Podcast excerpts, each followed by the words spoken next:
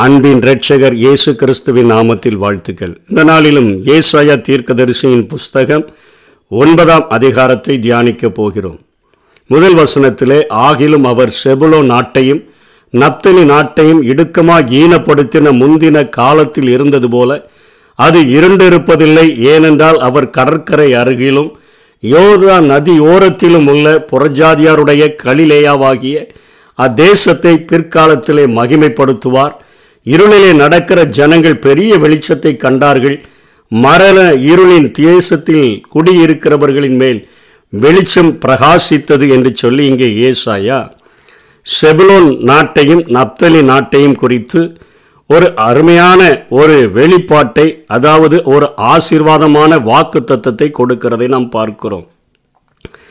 இந்த செபிலோனும் நப்தலியும் இஸ்ரவேல் வட இஸ்ரவேலை சேர்ந்த பகுதிகளாக இருந்த போதிலும் கூட திகிலாத் பிளேசார் என்று சொல்லக்கூடிய அந்த அசீரிய மன்னனால இது சிறைபிடிக்கப்பட்டு அவனுடைய தேசத்திலே அது சேர்த்து கொள்ளப்பட்டபடியினாலே இங்கே ஏசாயா சொல்லும்பொழுது புறஜாதியாருடைய கலிலேயவாகிய என்று சொல்லி இங்கே சொல்லுகிறதை நாம் பார்க்கிறோம். அவர்கள் மிகவும் இருண்ட ஒரு நிலைமையில் அவர்கள் புறக்கணிக்கப்பட்ட ஒரு நிலைமையில் அவர்கள் வாழ்ந்ததாக இந்த பகுதிகள் நமக்கு குறிப்பிடுகின்றன.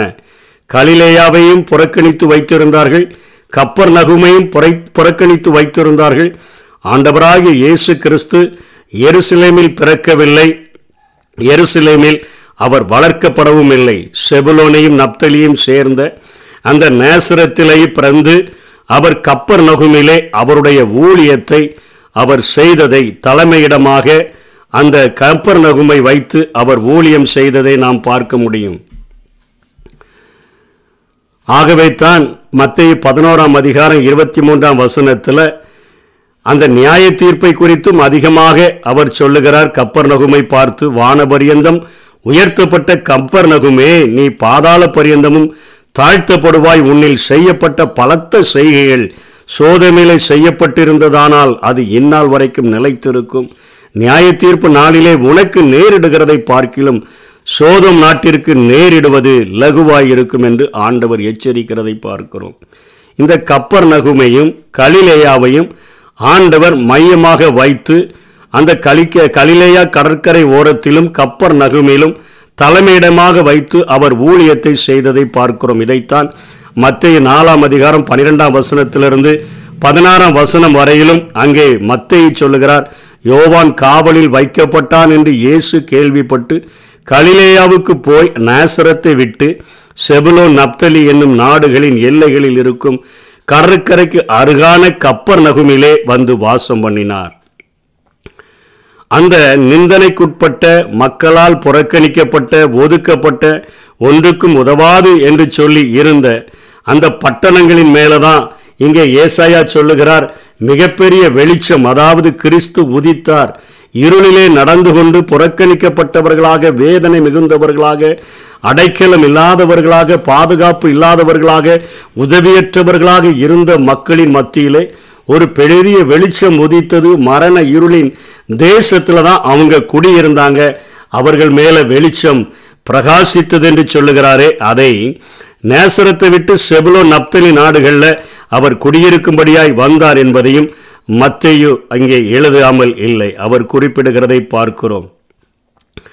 இயேசுவும் யோவான் எட்டாம் அதிகாரம் பன்னிரெண்டாம் வசனத்தில் மறுபடியும் இயேசு ஜனங்களை நோக்கி நான் உலகத்திற்கு ஒளியாய் இருக்கிறேன் பெரிய வெளிச்சமா இருக்கிறேன்.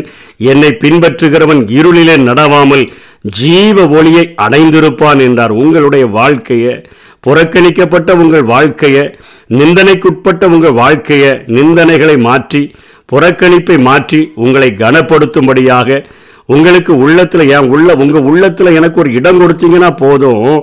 இருளில் நடக்கிற உங்கள் வாழ்க்கையில் ஒரு பெரிய வெளிச்சத்தை காணும்படியான கிருபை உடையவராக உங்களில் வந்து வாசம் பண்ணுவேன் என்று சொல்லுகிறதை பார்க்கிறோம். என்னை பின்பற்றுகிறவன் ஜி இருளிலே நடவாமல் ஜீவ ஒளியை அடைந்திருப்பான் என்றார். யோவான் ஒன்றாம் அதிகாரம் ஒன்பதாம் வசனமும் இப்படியே சொல்லுகிறது. உலகத்தில் வந்து எந்த மனுஷனையும் பிரகாசிப்பிக்கிற ஒளியே அந்த மெய்யான ஒளி. எந்த நிலைமையில புறக்கணிக்கப்பட்டிருந்தாலும் எந்த நிலைமையில நிந்தனைக்குட்பட்டப்படுத்தப்பட்டிருந்தாலும் எந்த ஒரு சிறையிருப்பில் இருந்தாலும் உள்ளத்தை திறந்து இடம் கொடுக்கும் பொழுது நீங்கள் பெரிய வெளிச்சத்தை காண முடியும். இருளில இருக்கிற ஜனங்கள் பெரிய வெளிச்சத்தை கண்டார்கள்னு சொல்லப்படுது.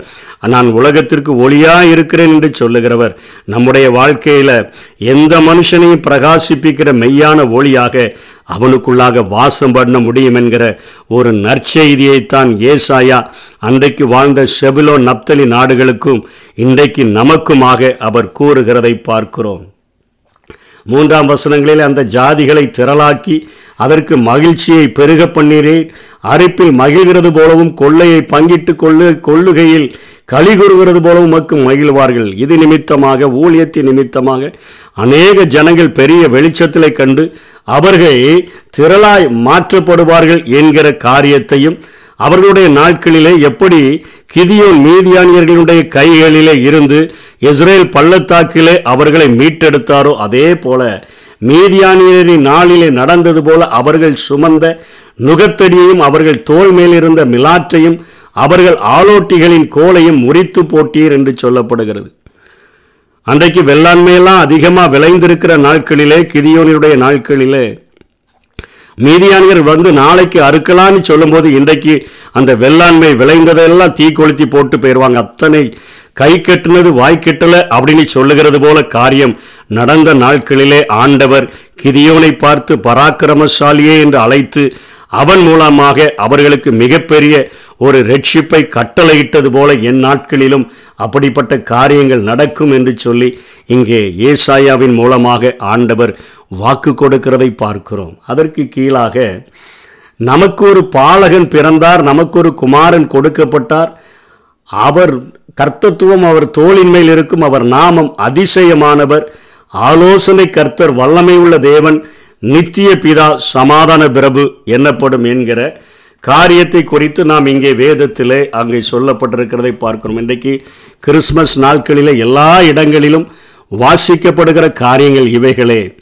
இது எபிரேய மொழியிலே ரெண்டு காரியங்களுக்கும் ஒரே பெயர் அதிசயமானவர் ஆலோசனை கர்த்தர் என்கிறதற்கு எபிரேயத்திலே பெலே யோயேட்ஸ் என்று சொல்லி அழைக்கப்படுகிறது. அதாவது இது அதிசயமான ஆலோசனை கர்த்தர் என்று சொல்லி அங்கே இந்த இரண்டு நாமத்திற்கும் ஒரே பெயரிட்டு அழைக்கிறார்கள். சிருஷ்டிகரே சிருஷ்டியாக வந்த மிகப்பெரிய ஒரு அதிசயத்தை நாம் பார்க்கிறோம்.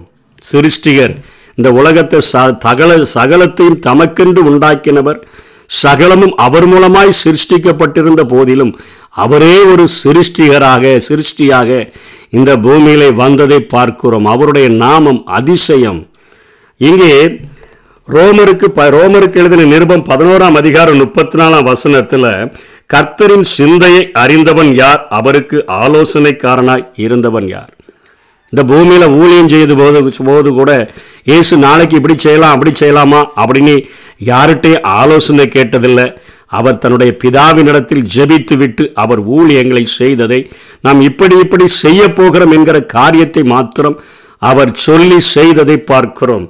அவருக்கு ஆலோசனைக்காரனாய் இருந்தவன் யார்? அவருக்கு ஒருத்தருமே ஆலோசனைக்காரர்களாக இல்லாதபடி அவர் ஊழியத்தை செய்கிறதை பார்க்கிறோம். வல்லமை உள்ள தேவன். ஏல் கிபோர் என்று அழைக்கப்படுகிறது? வல்லமை உள்ள தேவன் என்று சொன்னால் அவரே மிகுந்த ஒரு பராக்கிரமசாலியாக அவர் ஒருவரே ஹீரோவாக ஒரு ஒருவர் மாத்திரம்தான் ஒரு உன்னதமான ஹீரோ என்று சொல்லுகிற அர்த்தத்தில் அந்த பெயர் குறிப்பிடப்பட்டிருக்கிறது. இயேசுவும் இந்த பூமியில அவருடைய பிள்ளைகளுக்கு ஊழியத்திற்கான கட்டளைகளை கொடுக்கும் பொழுது சொல்லுகிறார் இதோ வானத்திலும் பூமியிலும் சகல அதிகாரமும் எனக்கு கொடுக்கப்பட்டிருக்கிறது வல்லமை உள்ள தேவன்.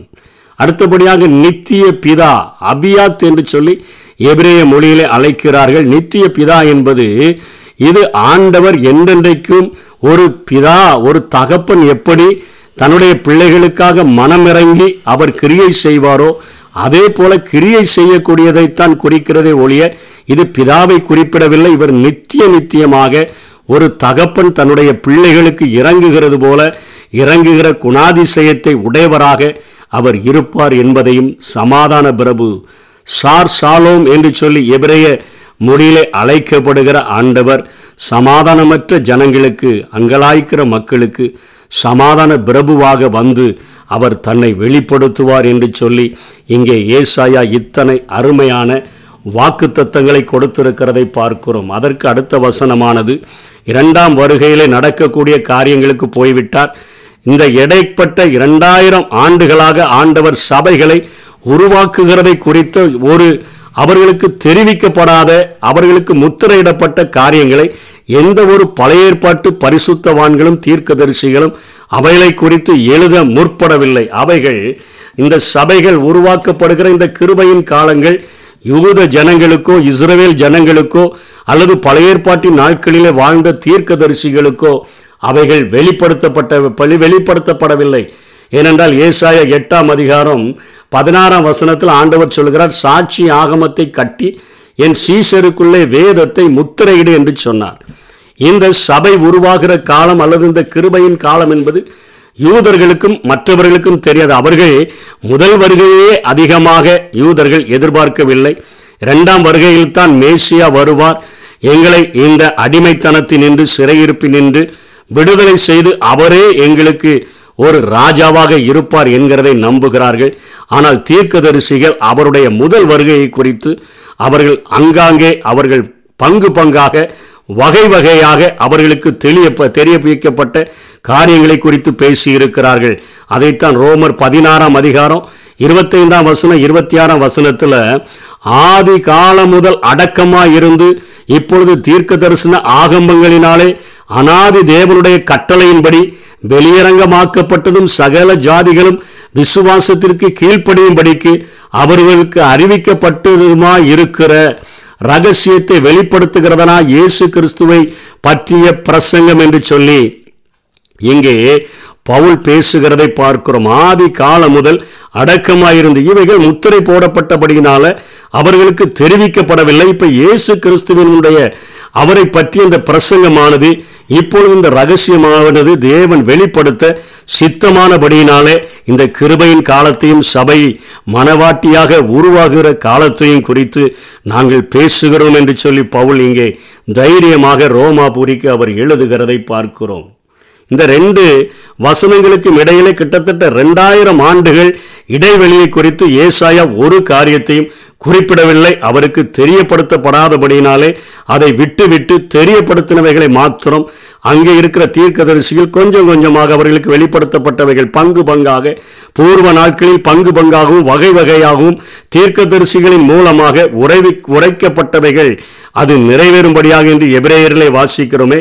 அந்த காரியங்களைத்தான் பழைய ஏற்பாட்டின் தீர்க்கதரிசிகளுக்கு ஆண்டவர் வெளிப்படுத்தி இருந்தால் திரும்ப எட்டாம் வசனத்திலிருந்து உங்களுக்கென்று இப்படிப்பட்ட வாக்கு தத்தங்கள் கொடுக்கப்படுகிறது இருதயத்தை திறந்து நீங்கள் உங்களை ஒப்பு கொடுத்தீங்கன்னு சொன்னால் உங்கள் வாழ்க்கையில நான் ஆசீர்வாதங்களை கட்டளையிட முடியும் உங்களை பிரகாசிப்பிக்க வைக்க முடியும். இல்லைன்னு சொன்னா அங்கே ஒரு காரியம் தண்டனை குறித்து ஏசாயா கீழே பேசுகிறதை பார்க்கிறோம். யாக்கோபுக்கு ஒரு வார்த்தையை அனுப்பினார். அது இஸ்ரவேலின் மேல் இறங்கிற்று.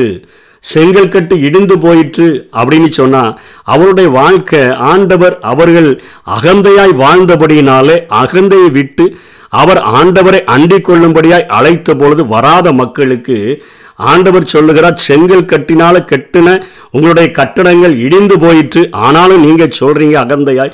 பொழிந்த கல்லாலே திரும்ப கட்டும். வெட்டி எடுக்கப்பட்ட கற்களால நல்லா விலையேறப்பட்ட கற்களால கட்டிடுவோம் செங்கல் கட்டி இடிஞ்சு போனா என்னன்னு சொல்றீங்க. காட்டத்தி மரங்கள் வெட்டி போடப்பட்டது அவைகளுக்கு பதிலாக கேதுரு மரங்களால நாங்கள் வைப்போம்னு சொல்றீங்க. கேதுரு மரங்களை அதாவது காட்டத்தி மரங்கள் வெட்டப்பட்டாலும் அரண்மனைகளை கட்டுகிற கேதுரு மரங்களை கொண்டு நாங்கள் பார்த்து கொள்ளுகிறோம் என்று சொல்லி அகந்தையும் மனப்பெருமையுமாய் நீங்கள் சொல்லுகிற எப்ராஹிமியர் சமாரியாவின் குடிகளுமாகிய எல்லா ஜனத்துக்கும் அது தெரிய வரும் என்று ஆண்டவர் எச்சரிக்கிறத பார்க்கிறோம். அதனை தொடர்ந்து ஆண்டவர் சொல்லிக்கொண்டே வருகிறார். அவர்களுடைய நாட்களிலே என்னென்ன நடக்கும் என்று சொல்லி அவர்கள் இதனால் அவர்களுக்கு தேவ கோபாக்கினை வருகிறது. அவர்கள் உண்டான நெருக்கத்தின் மத்தியிலும் கூட அவர்கள் தங்களை தாழ்த்தி நொறுங்குண்டதும் நறுங்குண்டதுமான இருதயத்தோடு கூட அவர்களிடத்தில் திரும்பாதபடியினால ஆண்டவர் அவர்களை முற்புறத்தில் சீரியர் பிற்புறத்தில் பெலிஸ்தர்கள் வந்து இஸ்ரவேலை திறந்த வாயினால பட்சிப்பார்கள்.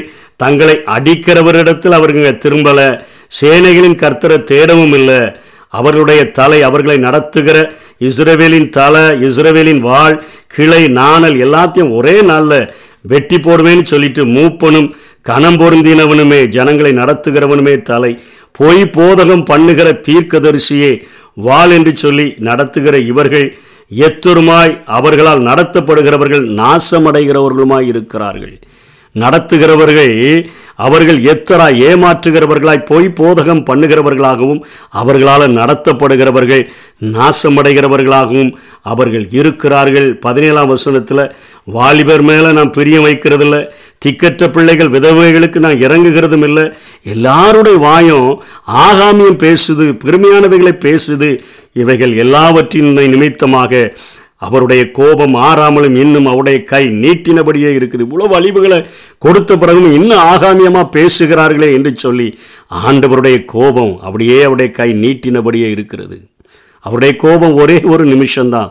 ஆனால் அவருடைய தயவோ நீடிய வாழ்வென்று சொல்லப்படுகிறது. அந்த கோபத்தை மாற்றும்படியாக தங்களுடைய வழிகளை மாற்றாதபடியினாலே ஆண்டவர் அந்த காரியங்களை வெளிப்படுத்துகிறார். தொடர்ந்து சொல்கிறார் கர்த்தருடைய சினத்தால் தேசம் அந்தகாரப்பட்டு ஜனங்கள் அக்னிக்கு இரையாவார்கள். எப்ராஹிம் மனாசே யூதாவுக்கு விரோதமாக இருப்பார்கள். உள்நாட்டு சண்டை இருக்கும்னு சொல்கிறாரு இவை எல்லாவற்றின் நிமித்தம் அவருடைய கை. இன்னும் கோபம் ஆறலை. அவருடைய கை நீட்டினபடியே இருக்கிறது என்று சொல்லி இந்த அதிகாரத்தை ஏசாயா முடிக்கிறதை பார்க்கிறோம்.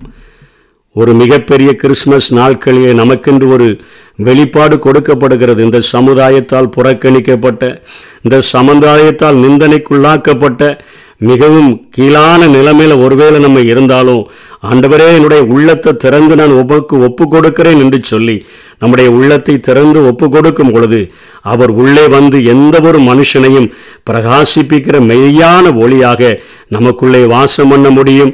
இல்லை என்று சொன்னால் அகந்தை மிகுந்தவர்களாக பெருமையானவைகளை பேசுகிறவர்களாக எனக்கு இன்னொரு பிரச்சனைனா அதை மாற்றுகிறதற்கு இன்னொரு காரியத்தை தேடிக்கொள்வேன்னு சொல்லி அடிக்கிறவரிடத்துல நம்ம திரும்பாமலும் அவரை கோபமூட்டி கொண்டே இருந்தோன்னு சொன்னால் நம்முடைய வாழ்க்கை இருளுக்கு நேராக கடந்துவிடும். அவருடைய கை அவருடைய நீட்டினபடியே அவருடைய கோபம் ஆறாதபடியே நமக்கும் இருந்துவிடும் என்று சொல்லி. வேதம் இந்த கிறிஸ்துமஸ் நாட்களிலே நம்மை எச்சரிக்கிறது.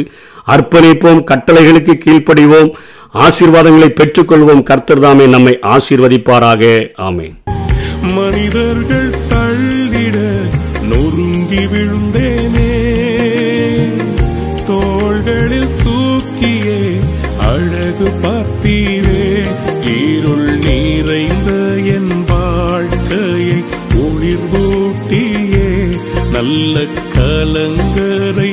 எனக்காக நீருத்தி நீரே ஏருள்